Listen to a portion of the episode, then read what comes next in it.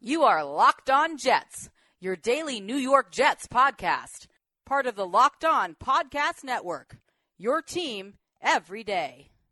Welcome back, Locked On Jets podcast. We kick off a new week. It is Monday, May 6th, 2019. This is your host, John B. from GangGreenNation.com. So good to have you with us today as we talk about the Jets now that the major part of the offseason is over. I mean, I think right now the focus is mainly on the offseason program, which will conclude in a few weeks when the Jets have their uh, mandatory mini camp. Now, in the NFL, most of the offseason program is voluntary. The players have the right to not show up and get themselves into shape any way they see fit, which whenever there's a big name player, like a big name addition who doesn't show up for the offseason program, people tend to get upset about it, but it's really not worth getting upset over because these are NFL players. They should know how to get themselves in shape.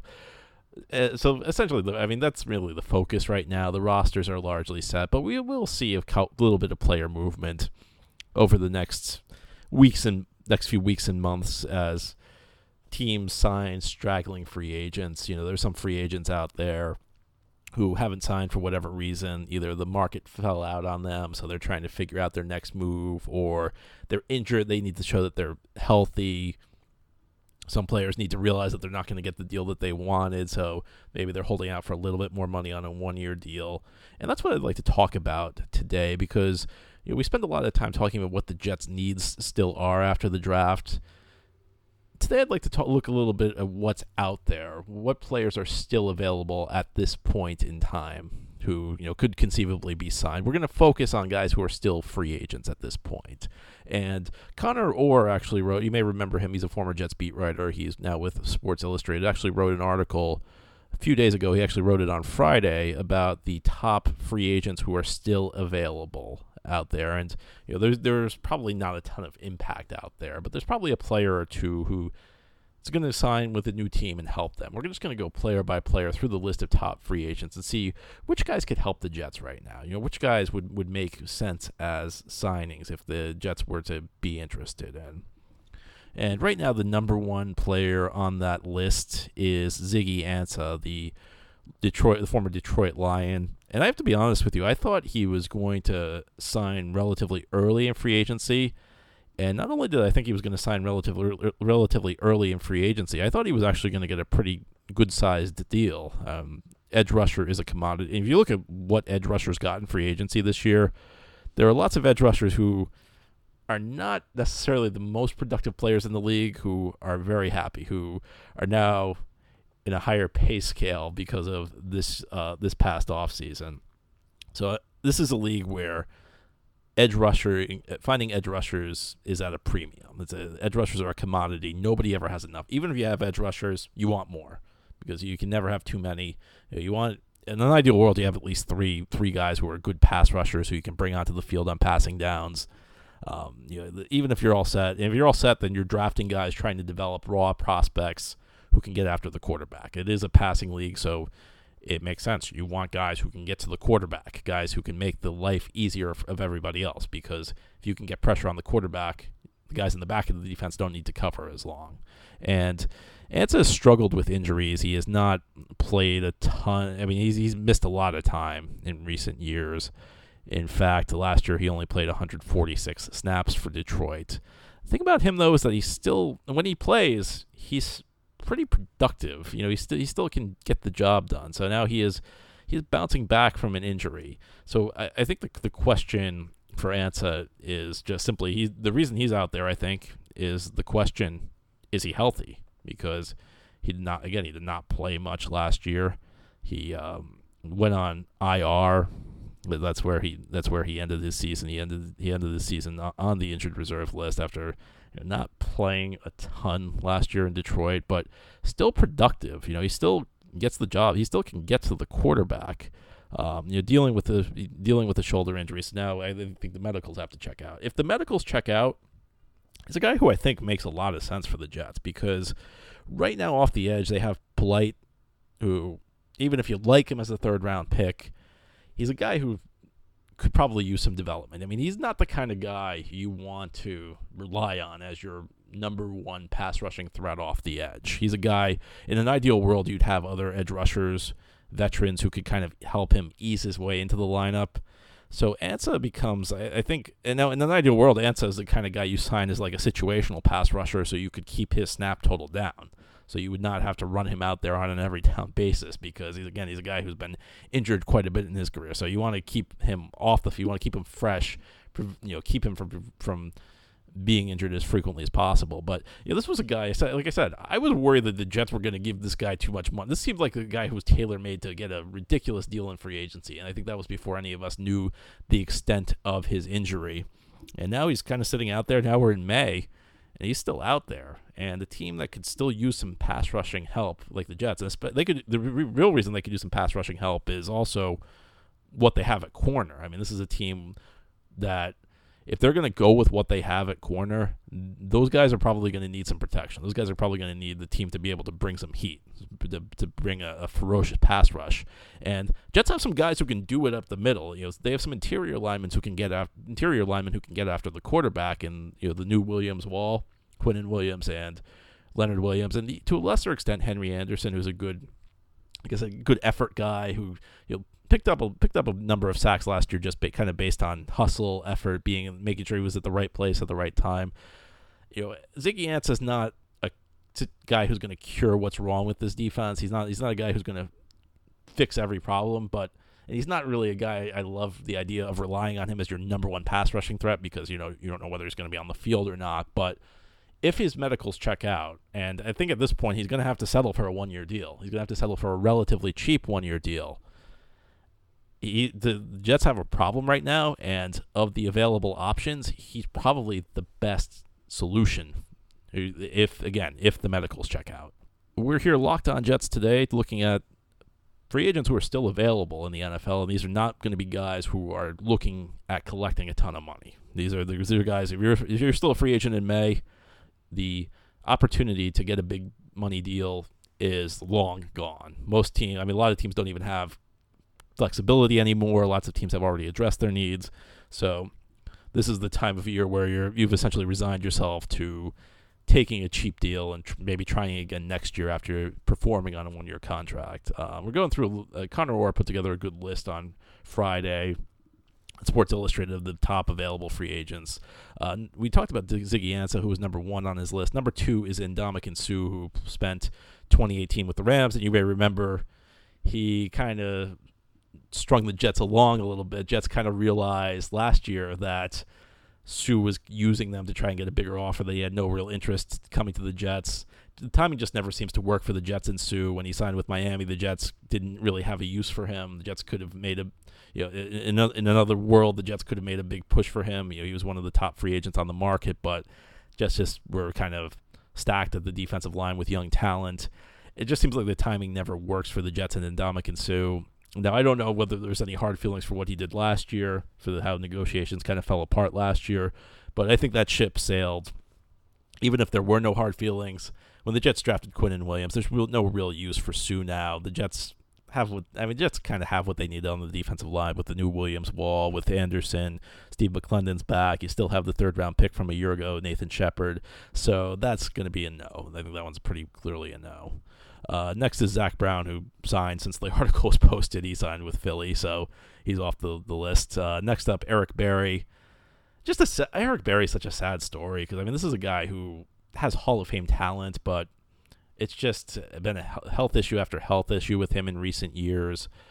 In theory, look, I mean, in theory, I, I could see bringing him in if he was willing to take a cheap deal, but my hunch is that Berry. I mean, Berry's a starting caliber player. There's going to be some team with a need at safety that's going to sign Eric Berry to be a starter. I don't think Eric Berry's going to want to come in and be a backup, and I think that's probably yeah, that might be where he is at this point in time with the Jets, just because I mean he was a great player, but he hasn't played in a very long time. So I, I think Eric Berry's pretty much a no.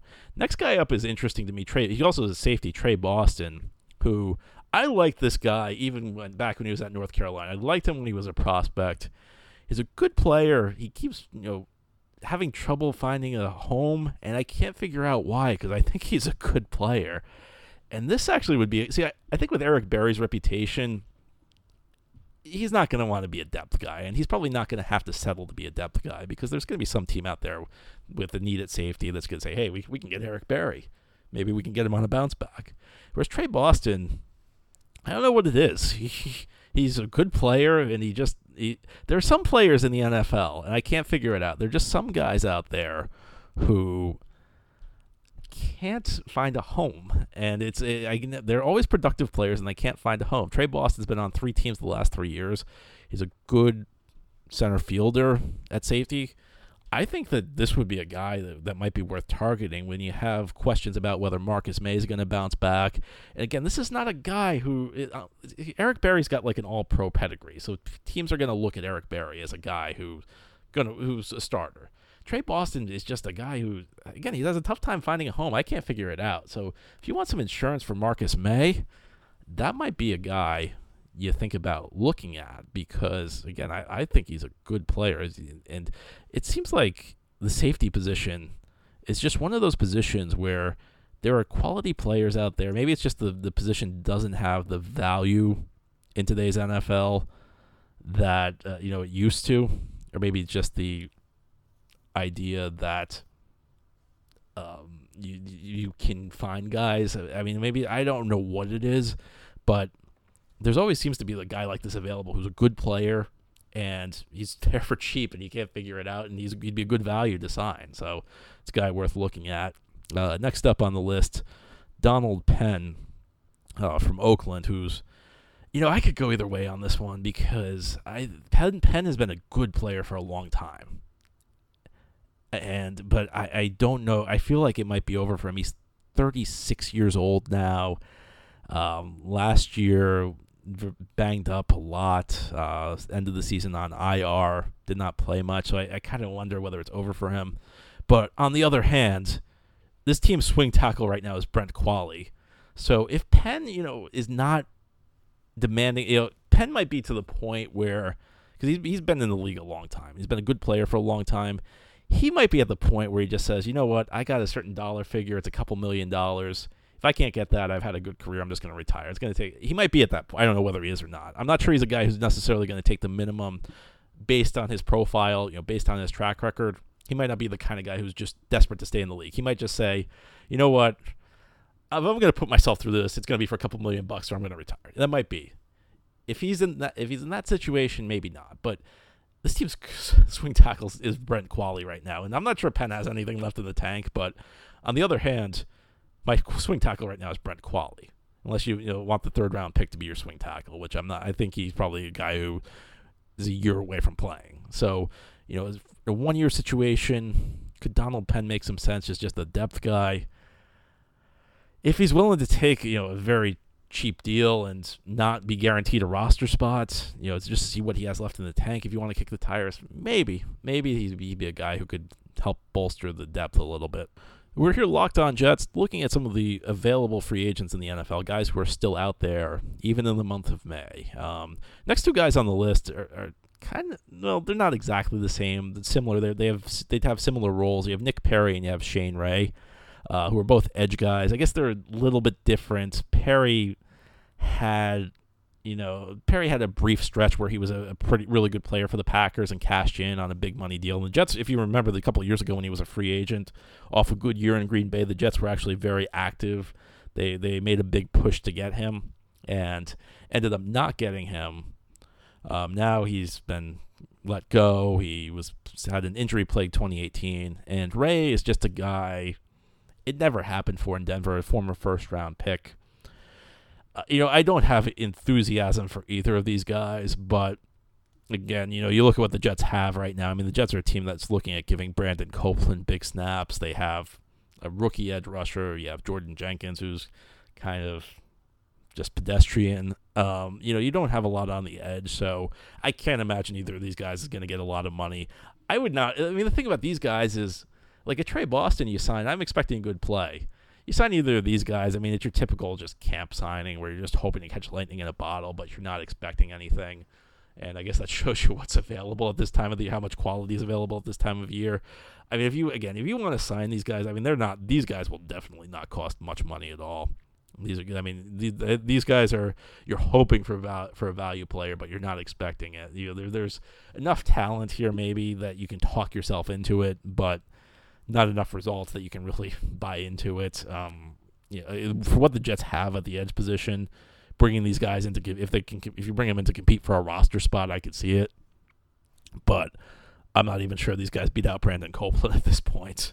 But you know, again, if you want to increase the competition on your roster, you know, maybe it makes sense. Uh, next up, Michael Crabtree. You know, Crabtree's like I thought Crabtree was going to be a lot better in the NFL, and you know, I remember, you know, he had he had that stretch with San Francisco where people thought he, he, there were some people who were talking about him as like the the the next you know as a great receiver, as an elite receiver in the NFL, and it always kind of made me puzzled because he was he was never a great receiver. I mean, in all honesty, Richard Sherman was right about this guy. He was a mediocre receiver. Uh, he's had a mediocre career. I, think the Jets, if they're going to bring in a receiver, it's got to be a big time receiver, number one target. The Jets, I think, have enough these complementary parts than to bring in another veteran. Um, so I would pass on Crabtree. I'd say that one's a no. Next up, this one's interesting. This one would be interesting. It would be Jamie Collins, who was let go by the Browns. And I don't know what the relationship is between these two, but this this one actually I could see making some sense because Collins has been a good player in the past. So, you know, maybe a bounce back guy. Also played with Gregg Williams last year. So, you know, a guy who might, especially if you're going to trade Darron Lee, a guy who conceivably could be brought in as a depth guy. Now, part of the problem is that, you know, he did not perform that great with Gregg Williams, so there's that aspect of it. But a guy who could help you maybe install the defense a little bit, understands what the roles are, understands the calls, could maybe help help you a little bit if he gets along with Williams, which I don't I don't know the nature of their relationship. Could help you improve the depth a little bit. Um, and again, a guy who was a good player and a really good player when he was in New England. Um, so I, I, this is a guy who I think would interest me, especially if you're looking to just trade Darron Lee, and that would require somebody wanting Darron Lee. So that, that that's another aspect of this, but I would be willing to kick the tires on Jamie Collins. That's you know one guy out there who would make sense. Uh, next up on the list, Muhammad Wilkerson. Oh yeah, that, that one sounds like a great idea. That that's uh, that, that's a it's a real winning idea right there. Let's bring the we'll pass on that one. That one is going to be a hard no. And if I need to explain to you why that's a hard no, I mean, you probably became a Jets fan in 2018 or 2019. and then the the last two guys on this on the list, uh, Bennie Logan and Danny Shelton, who are both interior defensive line types. And you know, go back to what I said with Suh is that the Jets are in fine shape on the defensive line. You've got up you've got high end talent, you've got youth, you've got veteran experience, you've got uh, you know uh, you got experienced rotational players. You have a young developmental guy in Shepherd. I mean, you kind of kind of have a full slate on the defensive line. You have a mix of a little bit of everything. So I don't think any defensive linemen really are targets for the Jets or should be targets at this point. Interior, you know, the th- big 300 pound types. So I think that, that those guys would be now. So those are some. That's a look at. It's kind of a bird's eye view of what's still available in free agency. And we're not talking about guys who are going to move the needle a ton. We're talking about guys who may help you out here or there. If you have a position that's weak, if you need to add depth somewhere, if you have somebody who knows the system who can help you install a new system, maybe something like that. But nothing, you know, the, the time to add the game changing free agents was back in March. So that's that's what's available. Thank you for listening to our show today. This has been the Locked On Jets podcast, part of the Locked On Podcast Network. As always, if you enjoy the show, subscribe iTunes, Spotify, leave the show a good review in iTunes if you do enjoy it. Have a great Monday, everybody. We'll be back again tomorrow. Talk more Jets.